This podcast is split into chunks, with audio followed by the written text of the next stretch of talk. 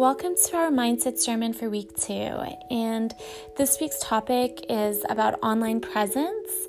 And so I'd like to talk to you about the fear of being seen. And this is a fear that is super common in kind and conscious female entrepreneurs. And sadly, the impact that it has on business is truly detrimental. And so it's something I want to address because if it comes up for you, there are ways that you can work through it so that it doesn't have to hurt your business. The root of our fear of being visible is really about some pretty ugly beliefs. So, the first, there's some shame around worthiness there, right? So, if you're ever asking yourself, who am I to do this? That's a shame around being worthy for the success that you want. There's a fear of others' judgments and perceptions. There's a fear of speaking our truth. There's an element of imposter syndrome there.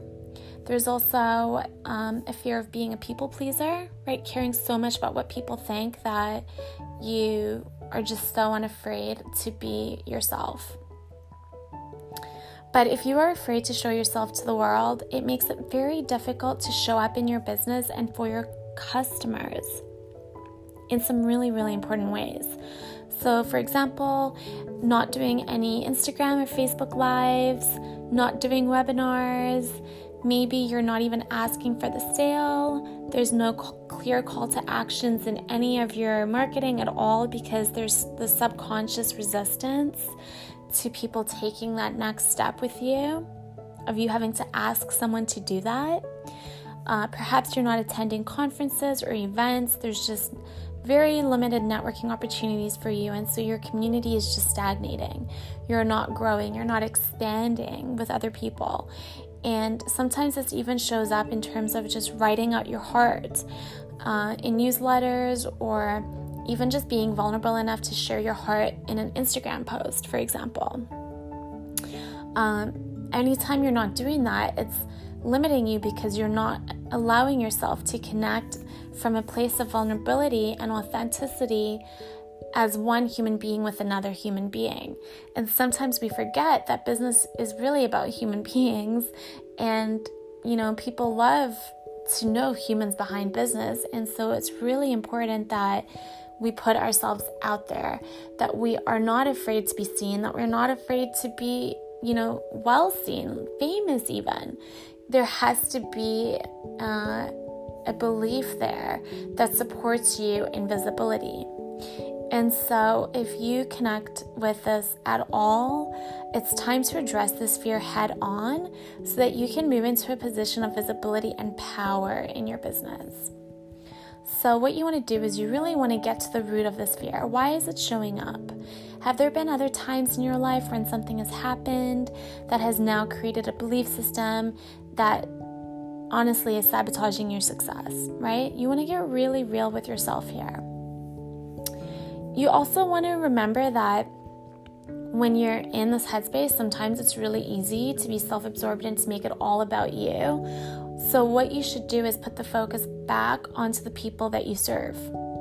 Realize that you are not only hiding from yourself, the truest version of you, when you're shrinking yourself, but you are hiding from the people who you help. And so you're not serving them. They're looking for you to help them, and you're not there.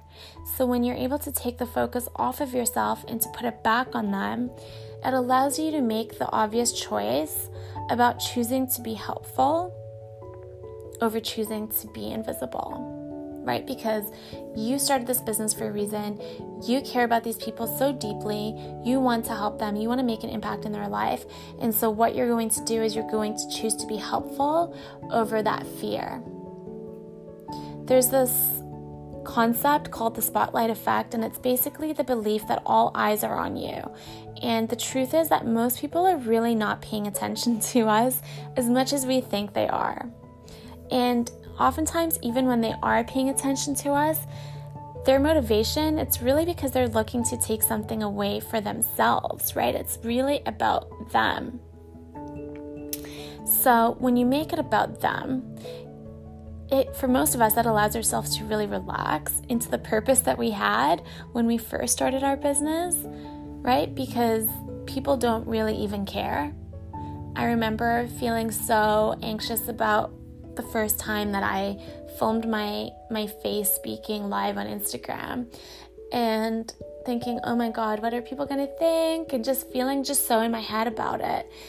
And then afterwards realizing, "Oh my goodness, nobody actually cares." Right? Like literally nobody cares. And it just makes it easier to just show up and be helpful and serve the people who need it, even if one person takes something really valuable away from what you're doing.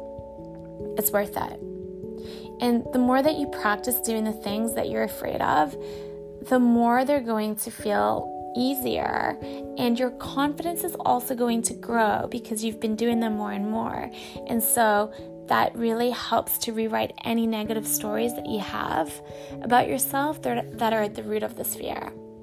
The more you just do it, the more confident you're going to be, and the more that is going to change any narrative you have about fears you have associated with that. So, what I want you to take away from this is the next time that you find yourself asking any of these questions Who am I to sell this offer? Who am I to teach the subject? Who am I to speak this truth? Who am I to have this successful business?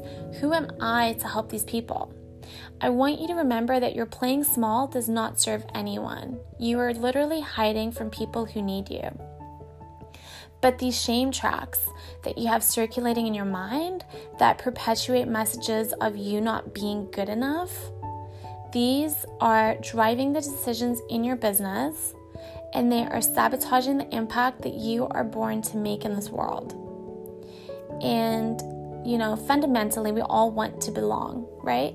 And so, if you are on some level afraid to step outside of the status quo or your comfort zone or what's normal to you because you want to belong, I, I want you to come back to this.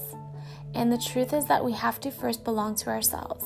We cannot look for external val- validation because it will never ever compare to the security that we have when we tap into our own inner guidance, right?